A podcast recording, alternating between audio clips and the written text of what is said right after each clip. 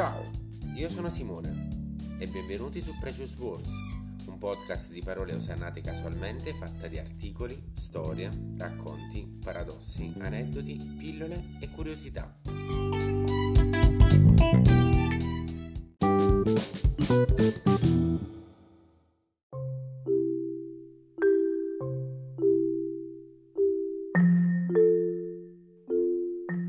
Avete presente quando ascoltate qualcuno raccontare la propria storia commovente e sapete di dover trattenere le lacrime ed essere la parte forte?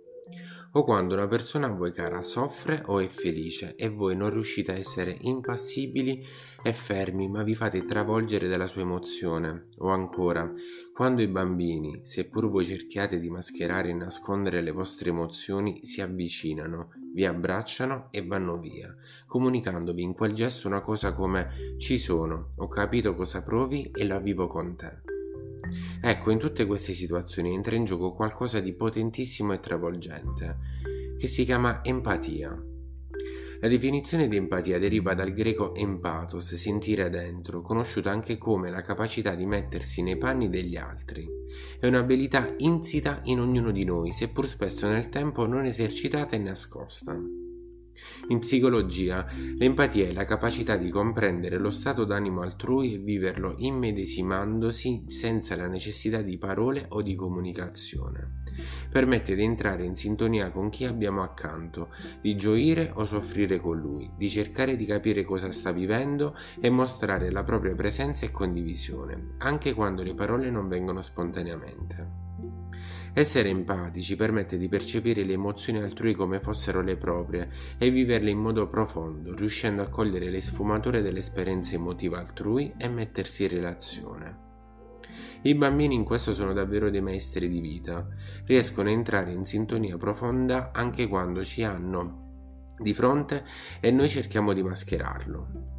Se sei nervoso, loro saranno più nervosi o chiusi. Se sei accogliente, si apriranno. Se sorridi, sorridono. Se sei crucciato, anche se cerchi di mascherarlo, loro faranno di tutto per tirarti sul morale. L'empatia è una prerogativa dell'esperienza emotiva dell'uomo ed elemento fondamentale dell'intelligenza e competenza emotiva. Questo è lo scopo primario, la possibilità di entrare in relazione con le altre persone attraverso l'ascolto empatico, comunicare a un livello differente da quello verbale o gestuale, più profondo e coinvolgente. Possedere questa abilità e una buona comunicazione empatica è importante sempre, nelle amicizie, in famiglia, nelle relazioni di coppia, nel lavoro, nel rapporto educativo con i figli. Seppure l'empatia sia caratteristica dell'essenza umana, richiede pratica e va sviluppata nel tempo. Essa è implicata nella competenza emotiva di una persona accanto al riconoscimento delle proprie emozioni, nonché abilità di espressione e gestione emotiva nel contesto in cui si agisce. Quindi, dai a te stesso la possibilità di ascoltare l'altro, L'empatia nasce dall'ascolto silenzioso dell'altro, che non vuol dire solo il sentire e prestare attenzione a cosa si dice, ma anche ai suoi silenzi, ricchi di significato e di emozione. Impara ad ascoltare, accogliendo come un dono quello che l'altro condivide. Impara ad aspettare i suoi tempi, non giudicare, non imporre il tuo punto di vista o modus operandi.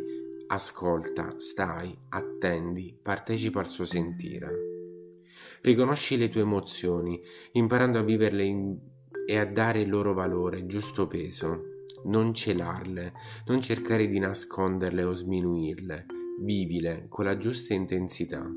Qualche volta lasciati travolgere da esse e poi piano piano comprendi come gestirle, impara a conoscerle e condividerle. La condivisione emotiva è sicuramente un passo importante per arrivare a comprendere ed entrare in sintonia con il vissuto altrui. Sii curioso verso gli altri. Guardare l'altro con attenta e discreta curiosità è altro tassello fondamentale nello sviluppare empatia.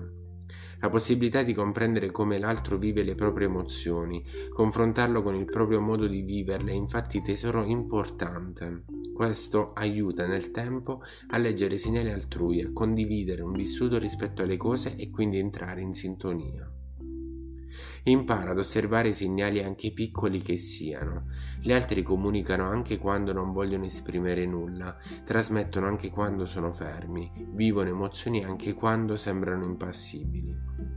Lasciati il tempo per imparare a percepire il vissuto altrui, per accrescere empatia e abilità di stare con l'altro nel suo vissuto. È sicuramente qualcosa di difficilissimo e a volte faticoso, troppo travolgente, ma è quello che rende i legami veri, accresce competenze anche professionali oltre che personali, genera passione e coinvolgimento. Insomma, ritorniamo ad entrare in sintonia con l'altro con spontaneità, senza paura e senza giudizio. Impariamo dai bambini, esempio di empatia grandioso. Alla prossima puntata.